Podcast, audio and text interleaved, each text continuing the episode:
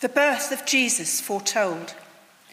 In the 6th month of Elizabeth's pregnancy, God sent the angel Gabriel to Nazareth, a town in Galilee, to a virgin pledged to be married to a man named Joseph, a descendant of David. The virgin's name was Mary. The angel went to her and said, "Greetings, you who are highly favoured. The Lord is with you." Mary was greatly troubled at his words and wondered what kind of greeting this might be. But the angel said to her, "Do not be afraid, Mary. You have found favour with God. You will conceive and give birth to a son, and you are to call him Jesus. He will be great and will be called the Son of the Most High. The Lord God will give him the throne of his father David, and he will reign over Jacob's descendants forever. His kingdom will never end." "How will this be?" Mary asked the angel, "since I am a virgin?" The angel answered, "The Holy Spirit will come on you, and the power of the Most High will overshadow you. So the Holy One to be born will be called the Son of God. Even Elizabeth, your relative, is going to have a child in her old age, and she who is said to be unable to conceive is in her 6th month, for no word from God will ever fail." "I am the Lord's servant," Mary answered. "May your word to me be fulfilled." Then the angel left her. At that time, Mary got ready and hurried to a town in the hill country of Judea, where she entered Zechariah's home and greeted Elizabeth. When Elizabeth heard Mary's greeting, the baby leaped in her womb, and Elizabeth was filled with the Holy Spirit. In a loud voice she exclaimed, "Blessed are you among women, and blessed is the child you will bear. But why am I so favoured that the mother of my Lord should come to me? As soon as the sound of your greeting reached my ears, the baby in my womb leaped for joy. Blessed is she who has believed that the Lord will fulfil his promises to her." Thank you very much for reading for us, Hilary. Please keep your Bibles open there. And as we turn to look at it together, let me lead us in a prayer. Let's pray. Heavenly Father, we thank you for this familiar Christmas story that we've just heard read from the Bible. And we pray now that you would speak to us afresh through this word today and help us to respond rightly to Jesus, our King. Amen. Well, a few days ago, my boys and I snuggled up on the sofa and watched Shrek together, a great Christmas film. I don't really know why it's a Christmassy film, but I always associate it with Christmas, and we tend to watch it about this time of year. They're very into castles and knights and dragons at the moment, so it went down a treat. Now, many of you will know the story of Shrek. There's Princess Fiona, who is trapped in a castle in the highest room of the tallest tower, guarded by a fire-breathing dragon. And since she was a child, she has been waiting there for her Prince Charming to come and slay the dragon and to rescue her, waiting for her true love and true love's first kiss. Well, her Prince Charming does eventually come, and everything seems to be going to plan as he rescues her, until the moment where he pulls off his helmet and reveals himself to be a big green ogre called Shrek.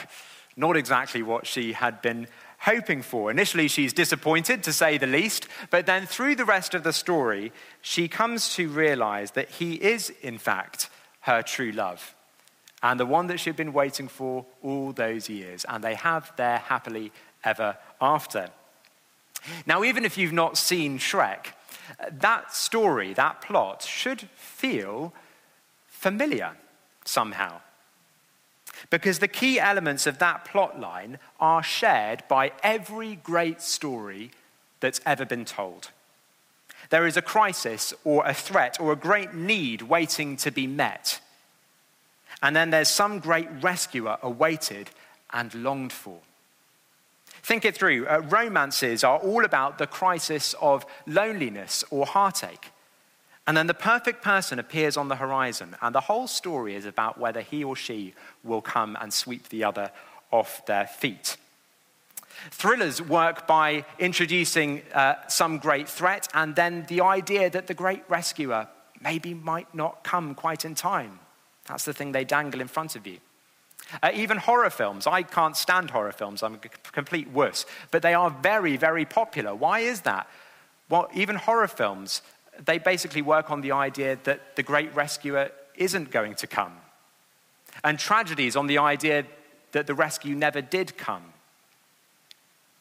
It's there in the real world stories that we construct for ourselves as well. Every few years, a politician comes along who sells a story that many can identify with, painting themselves as the great rescuer who can save us. Whether it's years ago, Tony Blair's "The Best Is Yet to Come," or more recently, Donald Trump's "Make America Great Again." There's a story, and people buy into it, and their rescuer is swept into power. Then inevitably, they disappoint or fail in some way, or in many ways, and people slump back into cynicism for a few more years until the next compelling story comes along. Are you beginning to recognize this? Individually, in our own personal stories, we feel great needs and we face a crisis and we latch on to something as our rescuer and we place all our hope in that thing or that person. We believe that marriage will rescue us from loneliness, that career success will rescue us from self-doubt, that money will rescue us from insecurity, that a holiday will rescue us from weariness, that presents will rescue us from dissatisfaction, that a vaccine will rescue us from isolation. And for just about everything else, well, we have an insurance policy to cover that. In countless ways, we humans create our own stories and invent our own saviors to meet our deepest needs, to save us from life's greatest threats. Now, as you think that through, don't you find it intriguing that all the stories we tell ourselves, whether fictional or real world, contain these threads running through them? It's almost suspicious, isn't it? And might it be because all of these stories are like the shadows cast by some greater story that towers above them all. A story that stands behind every other. A true story that inspires every imitation. In 21st century Britain, we have, for the most part, chosen to disbelieve the story of Jesus and the claims about him made in the Bible. And yet our culture continues to be haunted by belief. Belief in something more.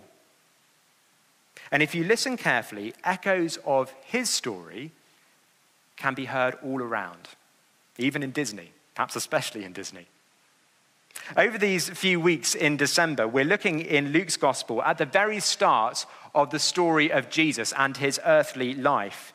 And what we're going to see this morning is that it is in believing this story and the truth about Jesus that it begins to unfold, that we will be truly blessed.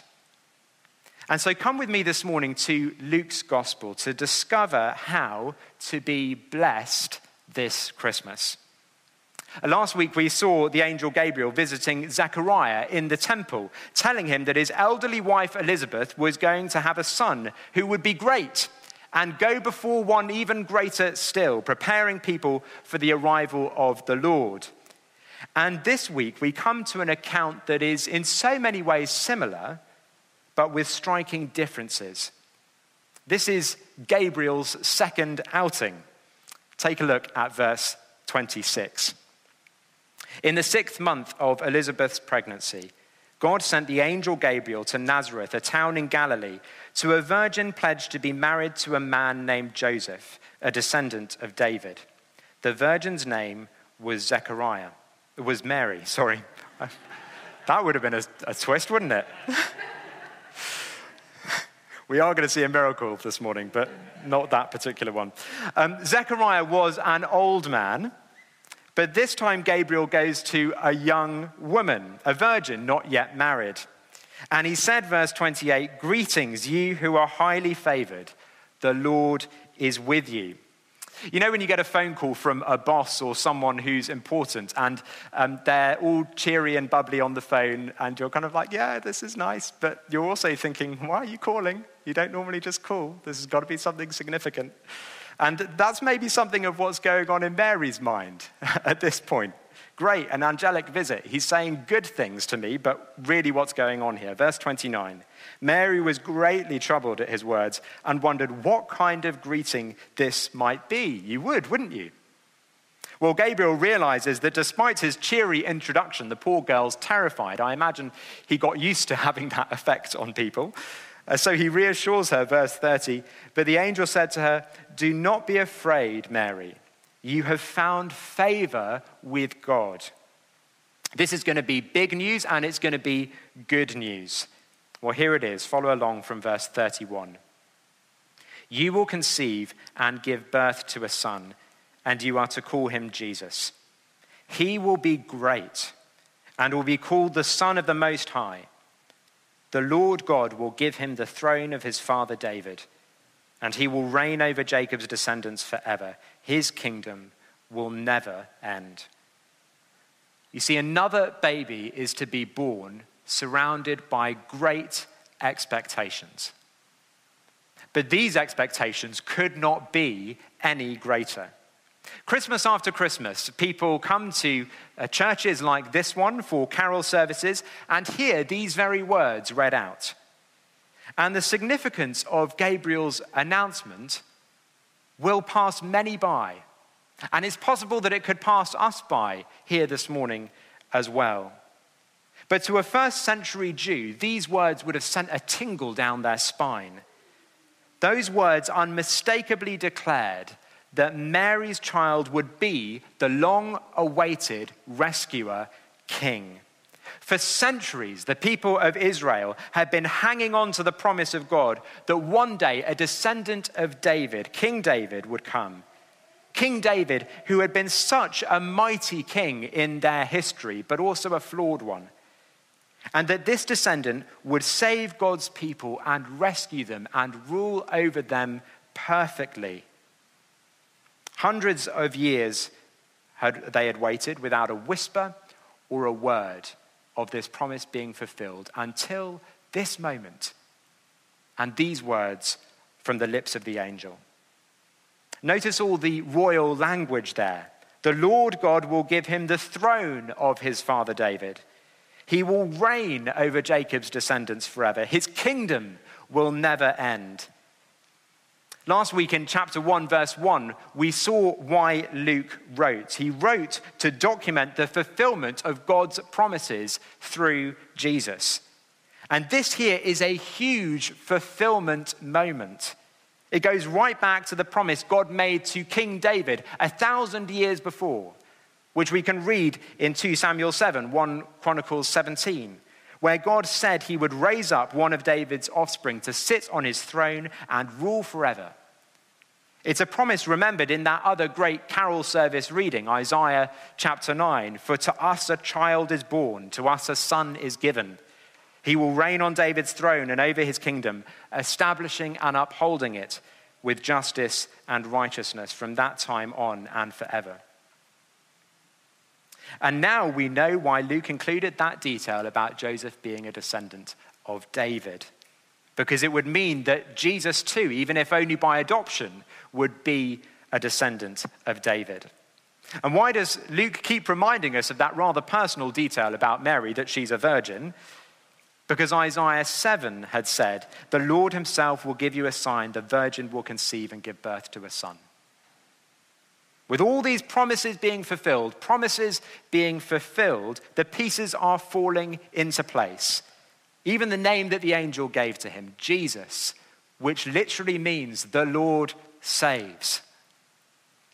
It would be impossible to exaggerate the significance of this announcement, not just for Mary personally, but for the whole people of Israel.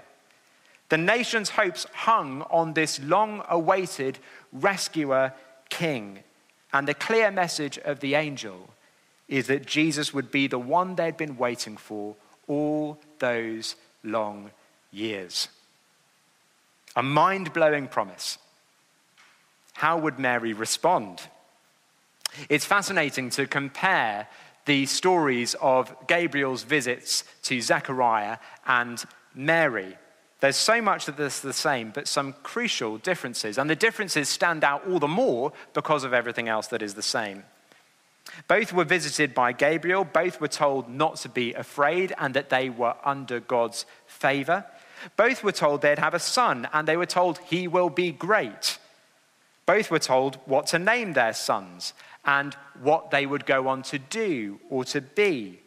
Both visits involved a promise of a conception that was biologically impossible. One because the mother was too old, the other because the mother was too young, not yet married, still a virgin. And both respond to the angel with a question. Now, on Wednesday night at Small Group Central, at the end of our time together, I asked the group to help me with my sermon for this morning.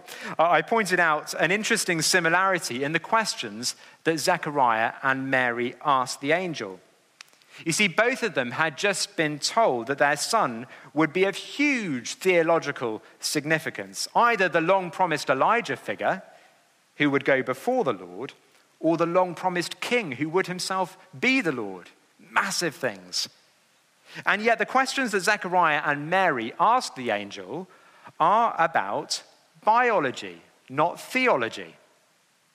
Zechariah, how can I be sure of this? I am an old man and my wife is well on in years. Mary, how will this be since I am a virgin? You see, both talking about biology rather than theology. Why is that? I had some great responses from the group on Wednesday night. Some pointed out how thoroughly human it is to first respond to the obstacles to what the angel is suggesting. Or maybe that it's natural to first wonder how something will immediately relate to you before considering its wider effects on others. Someone put it well by saying they don't really respond so much as react on impulse. I think all that must be right. But I was also very taken by this suggestion, that Luke seems to be highlighting this to make very clear the biological impossibility of what the angels promised, and that these really were two literal, supernatural conceptions. Zechariah and Mary realized that, and Luke, who, by the way, was himself a doctor and knew a few things about this sort of stuff, he didn't want to glide over the issue. And that might surprise some of us, because for many, this is one of those eye-rolling moments in the Bible, isn't it? One of the things that seems so obviously implausible that people stop listening altogether and stop giving any serious thought to what the Bible teaches. And that may be how you feel at moments in the Bible like this. If that's the case, I get that. If that's you, or in case you find yourself talking to someone for whom that is true, consider this. We shouldn't dismiss what Luke says about Jesus because he begins to describe supernatural things like a virgin conception, or angels for that matter, because these things are exactly what we would expect if God himself were entering the world. In fact, they're what we would insist upon before continuing to entertain the idea any further. You see, it's a strange thing, actually, to dismiss the Bible's claim that Jesus is God because there are reports that there were supernatural events around his birth and life. Who would ever contemplate such a claim without supernatural things drawing attention to the fact? God coming into the world and nothing spectacular? Who would believe that? If what the Bible claims about Jesus is true, we shouldn't be surprised by dramatic signs to accompany his birth, whether it's a star moving in the sky, or angelic visits, or even a virgin birth. Supernatural, yes, inescapably so. And what else would you expect? How else would you expect God to reveal himself to you? So even if we don't yet believe the Bible's claims about Jesus, we shouldn't dismiss them just because his birth was surrounded by the supernatural. And that's something that Luke wants us to be very clear on. A virgin conceived. But the key difference between Zechariah and Mary, the big thing Luke wants us to notice, is the apparent assumptions behind their questions. Zechariah asked, how can I be sure of this? Mary, how will this be? Now, they might sound similar to begin with, but consider it a little longer. Zechariah's question, how can I be sure, suggests a disbelief. I'm not sure, give me more reason to believe you. Whereas Mary's question assumes the truthfulness of the angel's promise, but asks about the mechanics of how this will happen. How will this be? Do you see, Zechariah is skeptical, Mary believes. And so the angel explains as best he can for a limited human mind in verse 35. The angel answered, the Holy Spirit will come on you, and the power of the Most High will overshadow you.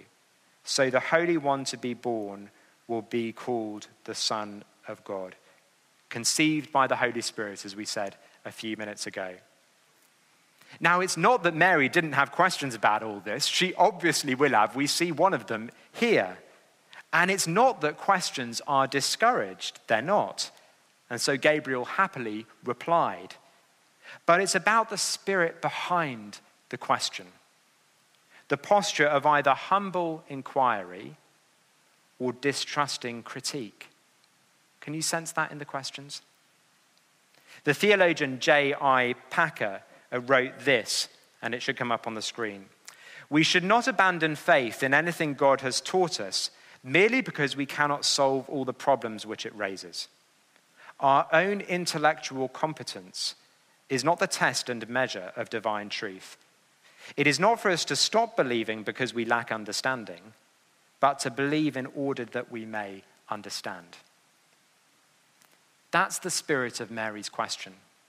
She's like the man in Mark chapter 9 who said to Jesus, I do believe, help me overcome my unbelief. And that's how each of us should respond to God's words to us. Doubts are fine. Questions are welcome, but we're to approach God with a humility that assumes the truthfulness of what he tells us, and from that position seeks to further understand. That sort of inquiry he will honor. And it's perhaps for exactly that reason the angel points Mary to a further bit of evidence to reinforce her faith. Look at verse 36. Even Elizabeth, your relative, is going to have a child in her old age, and she who was said to be unable to conceive is in her 6th month, for no word from God will ever fail. And Mary replies, I am the Lord's servant. May your word to me be fulfilled. Despite what we might have expected, the great example of faith in Luke chapter 1 is not from the aged priest, but from the young girl about to become a mum out of wedlock. Something all the more remarkable because of the personal implications it would have had for her. Zechariah's wife Elizabeth celebrated the news of her pregnancy. In verse 25, she said, the Lord has taken away my disgrace among the people. But for Mary, this wouldn't have taken away disgrace, it would have brought disgrace. Terrible disgrace, especially in that culture. Being unmarried and pregnant, it was a public scandal. And who in the world would believe if she tried for a moment to explain the truth? Surely her fiancé would leave her, she must have thought. And she'd be left to raise a baby on her own at a time where there was no social security. And yet she said, I am the Lord's servant. May your word to me be fulfilled. Isn't that remarkable? Then she goes immediately to see Elizabeth. Verse 39. At that time, Mary got ready and hurried to a town in the hill country of Judea. Notice that Mary didn't wait to see whether this bump did develop. She didn't receive any physical signs in her body that she was pregnant. She upped and went straight away. She trusted the word of the angel and went to see Elizabeth. And her faith was confirmed both by Elizabeth's bump and then what Elizabeth said to her in verse 41. When Elizabeth heard Mary's greeting, the baby leaped in her womb, And Elizabeth was filled with the Holy Spirit. In a loud voice, she exclaimed, "Blessed are you among women, and blessed is the child you will bear. But why am I so favored that the mother of my Lord should come to me?" You see, before Mary has even told her anything of the angel's visit, Elizabeth confirms the angel's promise. The point of this account and her response to the angel's promise is, yes, to show us that Jesus is the long-awaited King, but also to show us the right response to that promise. And it's there on the lips of Elizabeth that the message is made most clear. She has the final word in verse 45. "Blessed is she who has believed that the Lord would fulfill his promises to her."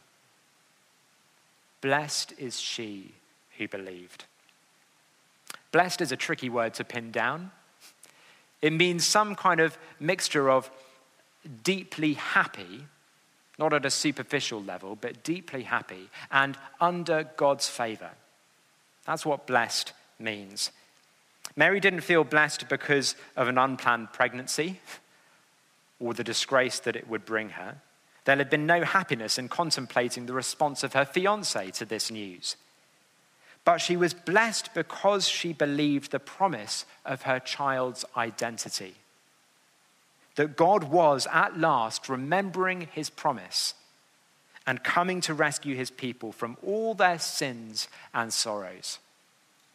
It was in believing that promise that Mary was blessed. And the same is true for you and me. The good news the angel announced to Mary is, through Luke's gospel, announced to us today. The long-promised rescuer king has come, and his name is Jesus. He's our king, come to rescue us from our sin and its consequences through his death on the cross in our place. He's come to remove the fear of death through his resurrection from the grave.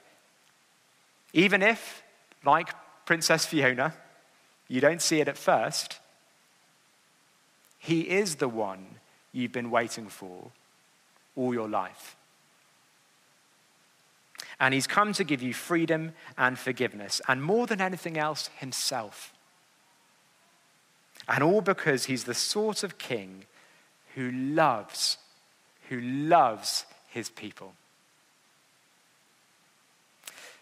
So is there some great need or crisis that you face today? And what are you hoping will rescue you? What's the story that you've told yourself, the Savior you're trusting in? My friends, there is only one who can rescue us from life's greatest dangers and meet our deepest needs. And he will never let you down or leave you. His name is Jesus. And this is God's promise to you. We've seen how Zechariah responded to God's promises. We've seen how Mary responded. How will you respond? To the Christians here, you will be blessed this Christmas as you gaze upon your King and allow yourself to be awed again at the wonder of his coming into our world. Allow your love for him to be kindled this Christmas. And if you're not yet a Christian, or if you're not sure whether you are, this is the true story that stands behind every other. He is the Savior of the world. Our sin is the great crisis that we face. And Jesus is the greater rescuer, come for us. He came for you that you might be forgiven and saved. He came not because you are worthy or wise, but because we need him and because he loves us. And you can be blessed today in that deepest sense, happy and under God's favor, as you put your faith in this long-awaited King and recognize him as your King too.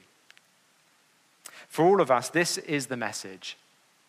Blessing is found in believing that Jesus is the long-awaited King. May we all be blessed this Christmas. Let's pray.